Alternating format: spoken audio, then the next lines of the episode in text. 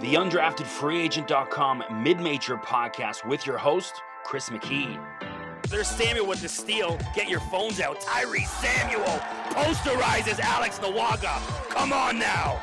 Lugens. Dort. Oh my. Brazdeikis with another steal, spots up for three this time and drains it. Ignas Brazdeikis, electric first step, blows by everyone. Kobe Elvis, he's got them all shook up. Keeshawn for three, and there it is. Keeshawn Barthelemy. You don't want to let him heat up all day. Kyler Filewich, they can't stop him. Moncrief sneaks in the back door, hammers it down. Matthew Alexander Moncrief. Ooh. Welcome, undraftedfreeagent.com mid-major podcast. I'm your host, Chris McKee. Today we have another special edition of the podcast. I have an exclusive interview with South Alabama head coach Richie Riley.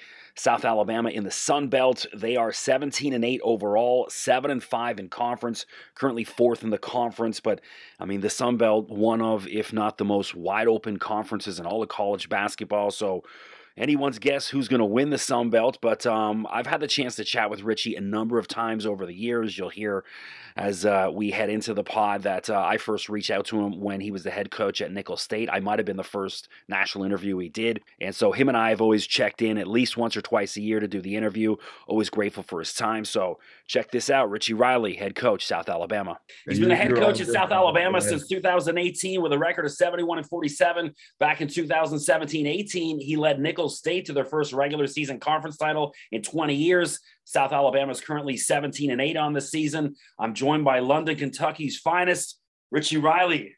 It's a pleasure to be on, man. You um when I, I remember when I became a head coach at Nicholls, you were always a guy that showed genuine interest in our program when not a lot of people even knew knew who we were. And I always appreciated that. And um, you gave us some great coverage, and we we had some good times talking back in those days of of how we were going to figure it all out and build a program. Awesome. I really appreciate that. So it's funny, you know, because of that relationship, I always tune in whenever you're coaching. And I'm watching you guys against Troy a couple weeks ago, and I'm looking at the TV, and I honestly thought, I'm like, Richie looks 10 years younger now than he did a couple years ago, which is funny because most head coaches look 10 years older. So what's the what's your secret to kind of staying young and healthy and, and fit?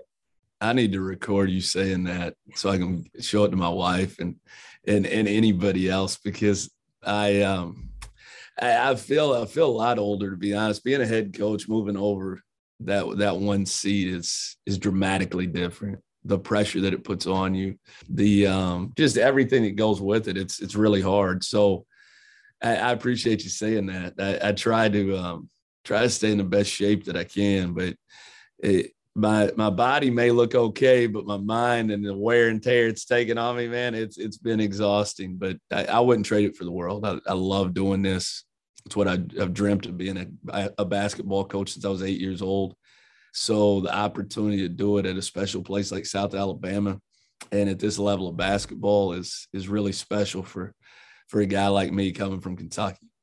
So you guys have won two in a row um, 17 and 8 on this season. What's working well for you guys so far? You know, it's been a it's been a wild year since COVID hit two years ago. It's been um, just crazy. Uh, two years ago, I felt like we were in prime position to have a chance to win it, and we um, we were in the semis and they shut everything down.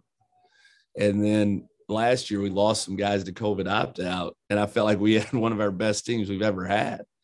So this year coming into it, I was hopeful we, kind of you know, we're moving in a positive direction with COVID and everything. And it still affected us mid year. We, we had a couple games that got canceled. Then we had a couple guys that were out. We played with six guys at home against App State earlier in the year.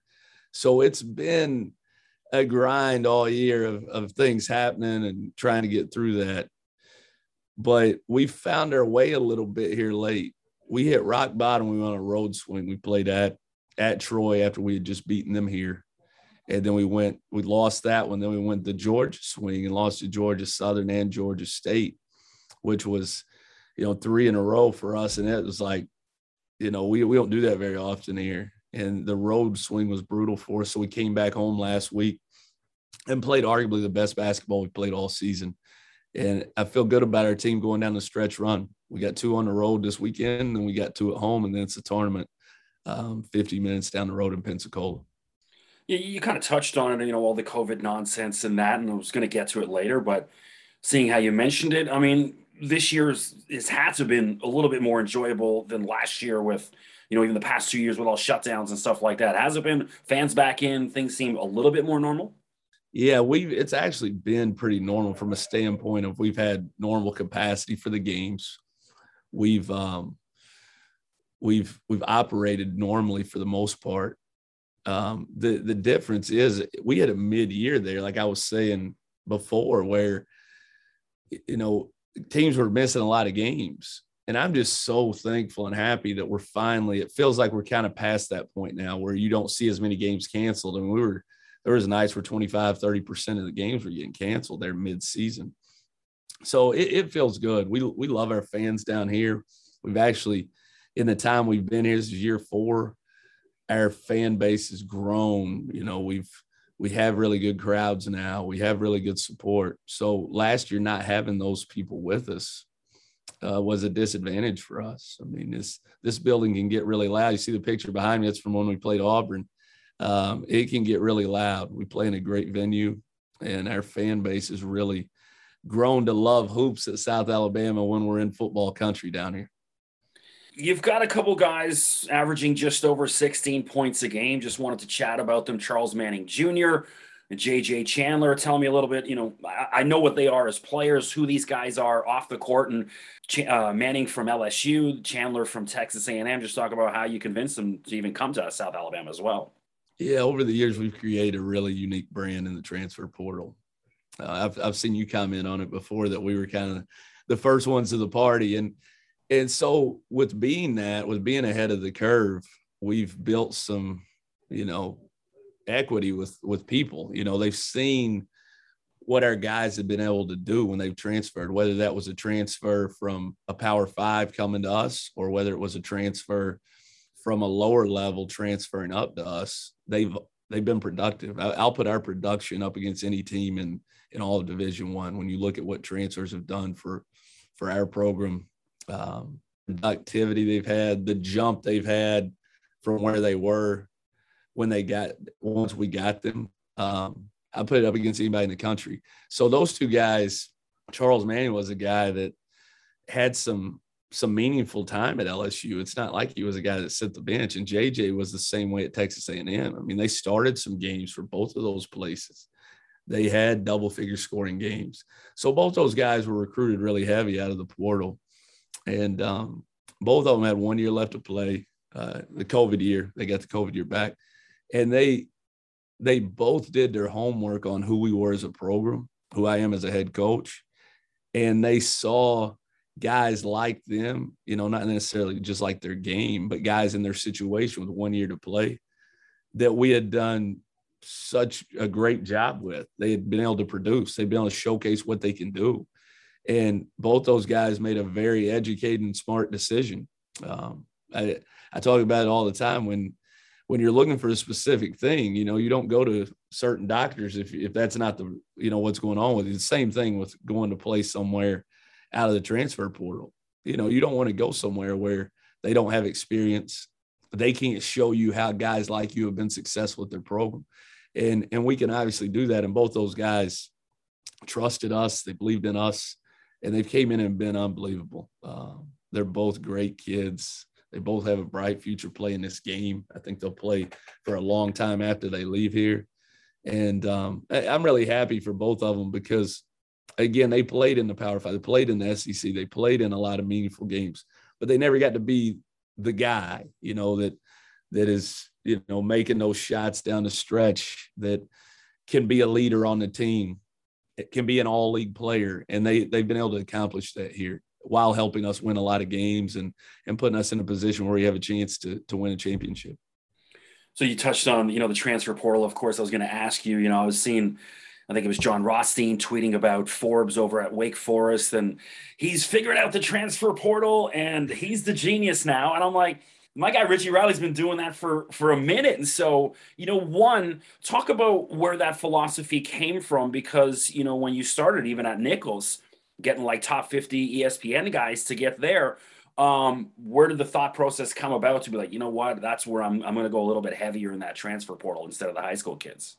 Yeah, I appreciate you saying that. I appreciate you uh, recognizing that we we we've worked really hard to create a brand. Um, but for me, it as an assistant, when I was an assistant, I always tried to be ahead of the curve of where I felt like recruiting was going, and I felt like that would give our program an advantage if we're ahead. You know, and for a long time, when I was at UAB, at junior college, we had like four or five Conference USA All League guys and they were all from the panhandle of Florida junior college. Um, and that was kind of, and you saw during that time, junior college guys were highly successful. I mean, you looked across the country, it was when a lot of guys end up making to the NBA from junior college to going to another to a division one school to NBA. And that was kind of the wave. And then moving forward, I got to Clemson and I knew with coach Coach Brownell, we needed in that league in the ACC, we needed to try to get old as quick as we could.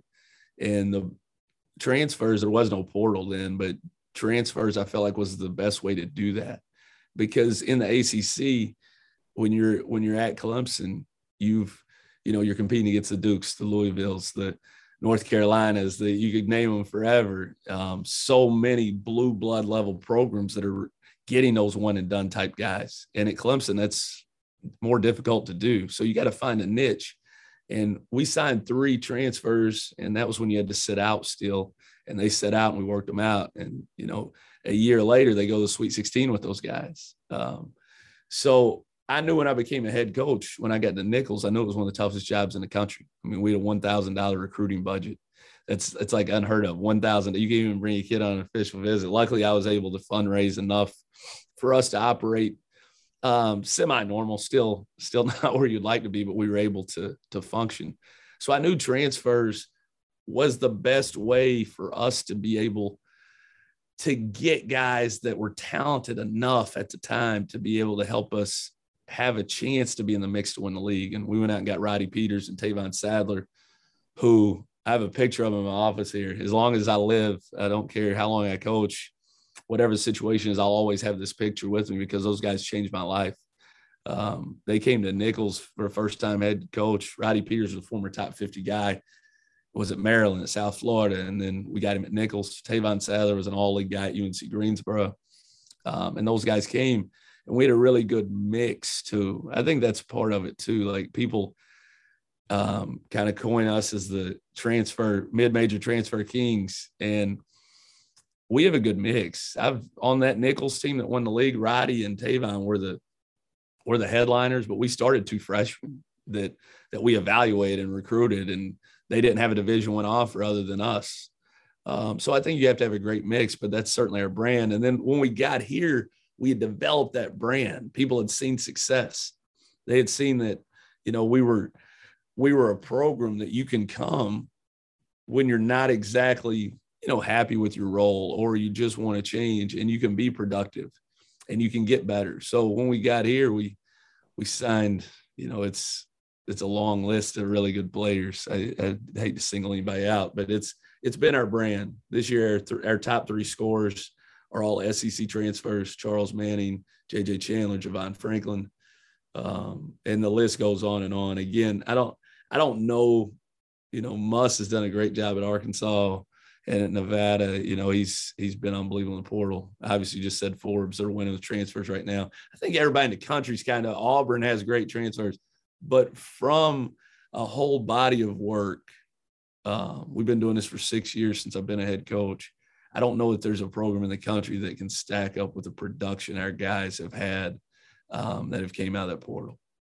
Do you even bother recruiting high school anymore? Like, are you still in the gyms, or is it just like, you know what? there's 16, 1700 guys with 50 plus college experience. You know what I mean? Is, is, are you in high school gyms? We do, believe it or not. We take a lot of pride in our high school recruiting um, and junior college recruiting. We recruit everything. Um, I, I, think I'm a big believer in their seasons. Um, you know, it's kind of like in the spring is typically now in 2022 in the landscape of college basketball, that's where the transfers are prevalent. You know, they enter the portal. You've you've seen what your team is. You see what you need to go out and get to help you be better next year. Um, and you know your roster. So in the spring, it's pretty much you're locked in on on a trans unless there's a special situation with a high school kid that maybe decommits somewhere or there's a coach and you know something like that. But in the fall and in the summer, we work relentlessly on on evaluating and trying to go get those high school guys that may be a diamond in the rough or maybe in it regionally that that really fits what we're doing. And this year we signed two really, really good players. Jamar Franklin out of Florida, he plays at Mo Spates Academy. Um, really good player. I think, I, I, mean, I think we got a steal. And I feel the same way about Julian Margrave, um, prep school kid from up in the Northeast. He's originally from a little bitty town in Kansas, 6'10, stretch four. Um, and I think both those guys, if they were available now, man, it would be it'd be a dogfight. So we did a really good job of identifying and evaluating those guys. And like I said, every year we usually start a freshman um, with all the transfers we have because I think it's so important to have a great mix. You can't have a team full of transfers, especially um, with one year left to play. It just doesn't work like that. And I don't think in today's climate you can have a team full of young kids. I think you have a I think you have to have a great mix of young guys within your program that you think can be really good and the transfers that you bring in can be impact guys and you allow those young guys to continue to develop and continue to get better and eventually those guys are the older guys in your program. So that's kind of how we try to do it. Uh, we we we don't discriminate against any of it. Juco high school transfers and we we recruit transfers from division one division two nai um, we we really work hard to evaluate and understand everything that's out there and being able to decipher exactly what we need and who fits us. And, you know, there is no clear cut thing for that. You just got to do your work and, and do your best to figure out, figure out those guys and, and try to not miss too much. I think as coaches, we all miss from time to time, but you don't, you want to try to not miss very often. It's funny. I had a conversation earlier about an hour ago with Casey Alexander, the Belmont head coach, no transfers at all on his roster. So almost the exact, you know, opposite end of the spectrum on that. Well, he's a he's a heck of a ball coach, man. Their program is one of the elite programs in the country, period. And and I think I think it's to each its own, and I think each situation is different. Um, Belmont, with what they are, with what they've been, they have a brand of their own, and it's not.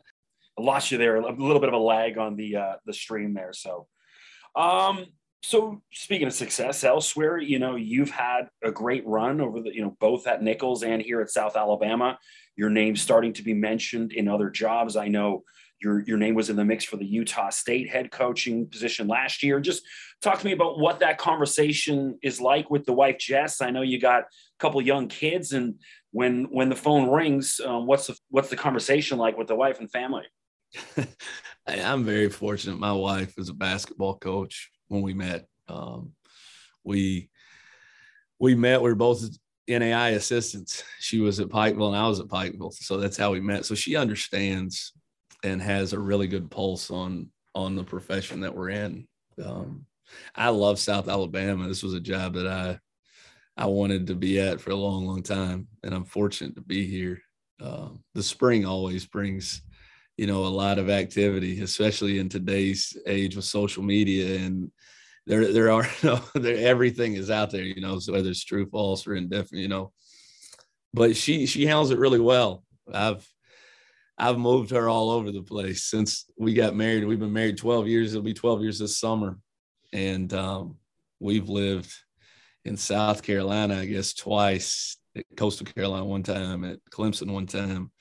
And then we were at Eastern Kentucky. We were at UAB. This is our second time in Alabama. Now we're in Mobile, and then in between there we were in Thibodaux, Louisiana. So she she's unbelievable. She's she's the head coach of her house. She takes care of those boys. We got three young ones, and she's her support level for me is is is really special. So she she handles it really well she she does keep up with it though. Like she knows everything going on in in that cycle. You know, when you when it starts hitting social media and this and that, and she'll tell me stuff. You know, she'll see my name somewhere or or this or that. I won't have a clue. You know, I don't I don't know. But so she she's a hoops junkie too. And, I, to be honest, I don't know that I could have married anybody that wasn't. So I'm I'm thankful that that she is. She is she's a hoops junkie. We watch games together.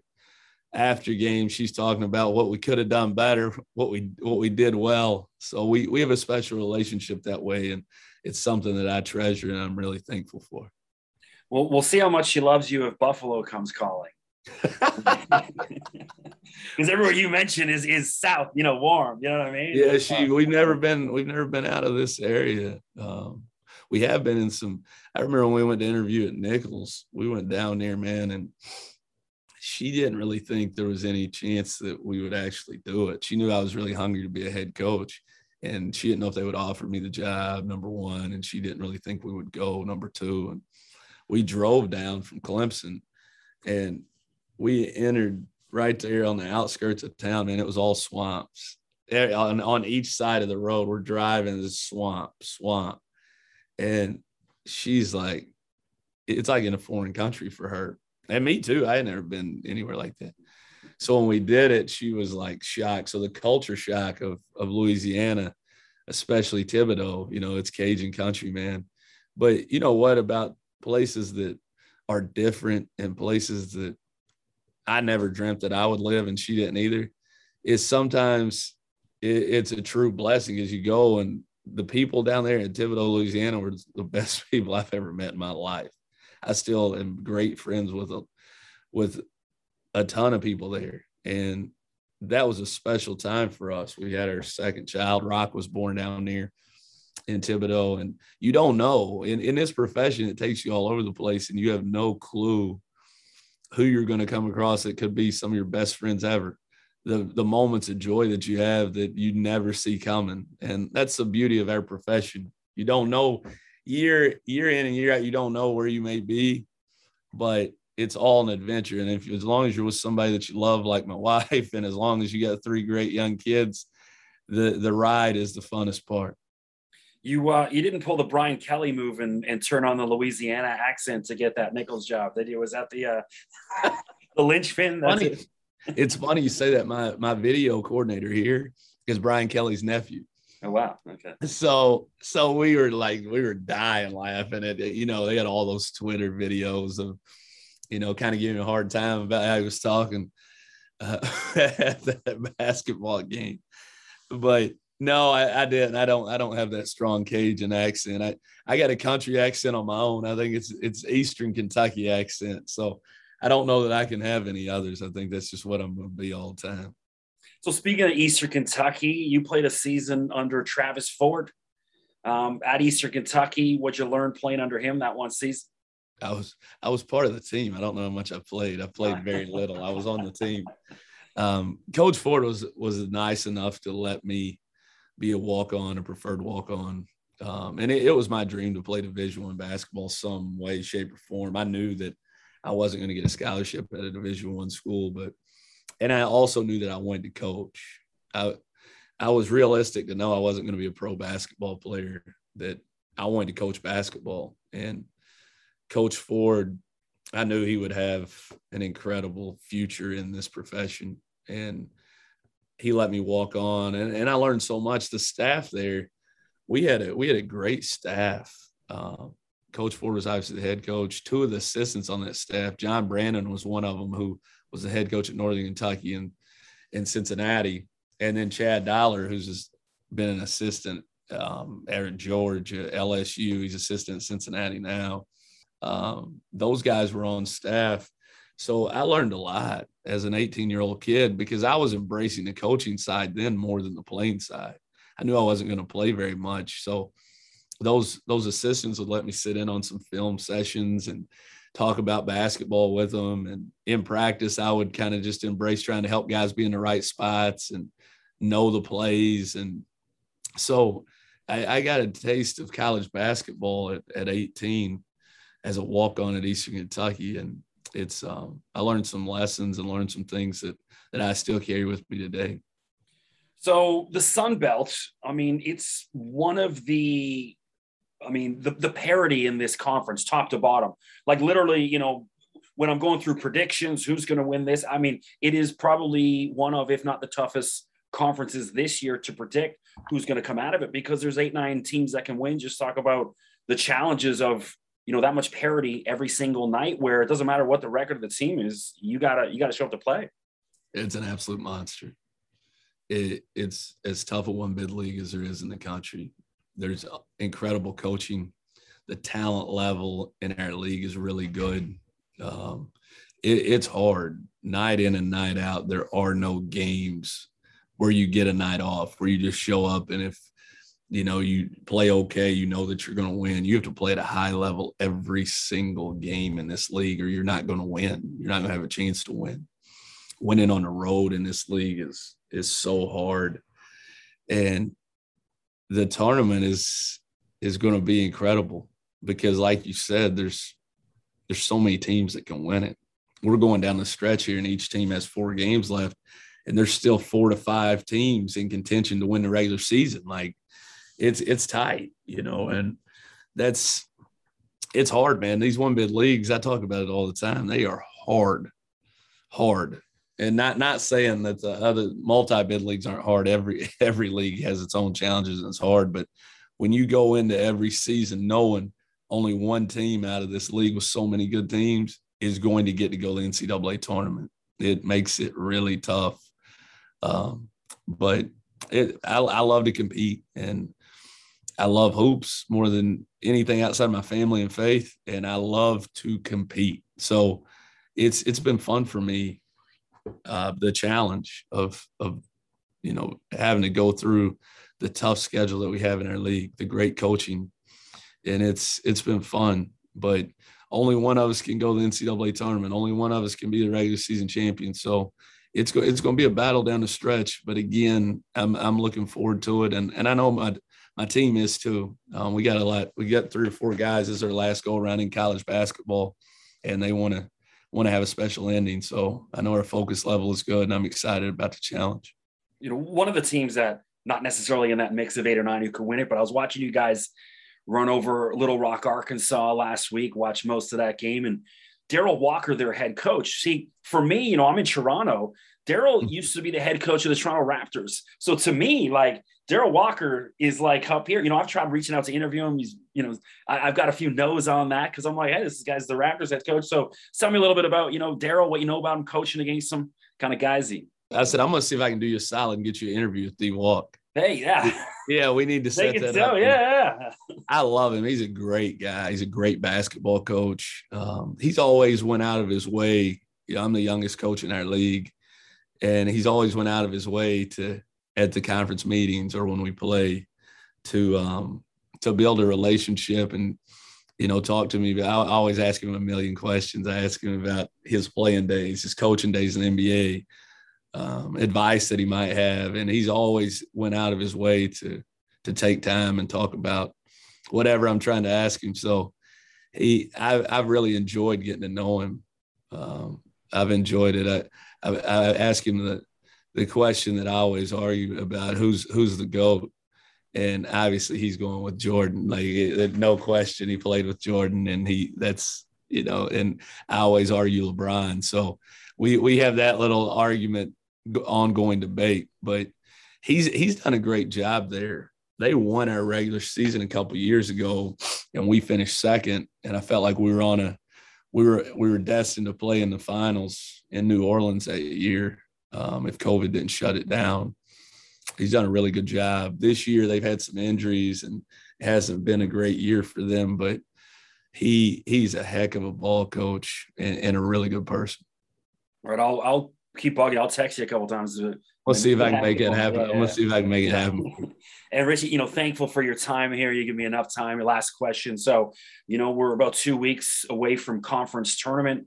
I mean, what are some of the key contributing factors that you're going to have to focus on to get South Alabama, you know, through this Sun Belt Conference tournament into March Madness? Yeah, for our team, it always starts defensively with our energy and effort. When we've been really good defensively and we've been locked in, we've we played really well. You know, you go back there last last two games, um, we averaged giving up 48 points and we scored mid 70s. You know, and defensively starts everything for us because we're we're very good in transition offensively, playing fast, getting out, transition threes, attacking the rim, spraying that ball around, sharing it. That's when we're at our best. So it starts defensively with our ability to create turnovers, with our ability to string stops together and get clean rebounds and get out and push. Um, so defending and rebounding is is the most important thing for this team. And I came up with something a little a little while ago, and our guys didn't even know what this was. It was hilarious. So I said our keys. It starts with DVR. And I was like, "You guys know what DVR is?" And someone were like, "Yeah, yeah, I think so." Yeah. I was like, "That means you re- you can record it and watch it over, right?" So I said, "We've got to have DVR so that our performance is worth somebody wanting to watch it again." And DVR stood for defend, value, and rebound. You know, so if we do those three things, if we defend at a high level, we value the ball, and we our turnovers are low, and then we rebound the ball a high level defensively and offensively, then we're worth watching again because we probably win and it's a fun game. And it's kind of stuck with us. It was, you know, probably corny. My wife would say it was corny, but they, the guys kind of could grasp a hold of it once they understood what DVR meant. So, so that's the key. Our value offensively, um, ball movement, player movement, and then then our ability to defend at a high level and rebound. If we do those things, then then I think we can be in position to have a chance to beat anybody. Well, Richie, you know, always thank you so much for your time. Blessed, you know, that you allow me to do this, you know, once, twice a year. And, I enjoy uh, it every time, brother. I really do. I, and I appreciate you. I thank you for, you know, again, we're at Nicholls State. You were one of the first people to reach out to me. And again, half the people didn't even know we had, there was a team down there. So I really appreciate you. And this this is an annual thing. We got to make sure we do it every year. Absolutely. Yeah. You know, I'm always rooting for you up here in Toronto, Canada, sitting watching. So, you know, let's go, Jags. I appreciate you, brother. We'll talk soon. The undraftedfreeagent.com mid-major podcast with your host, Chris McKee. There's Samuel with the steal. Get your phones out. Tyree Samuel posterizes Alex Nawaga. Come on now. Luguentz Oh my. Brazdeikis with another steal, spots up for three this time and drains it. Ignas Brazdeikis, electric first step, blows by everyone. Kobe Elvis, he's got them all shook up. Keeshawn for three, and there it is. Keeshawn Barthelemy. You don't want to let him heat up all day. Kyler Filewich, they can't stop him. Moncrieffe sneaks in the back door, hammers it down. Matthew Alexander Moncrieffe. Ooh.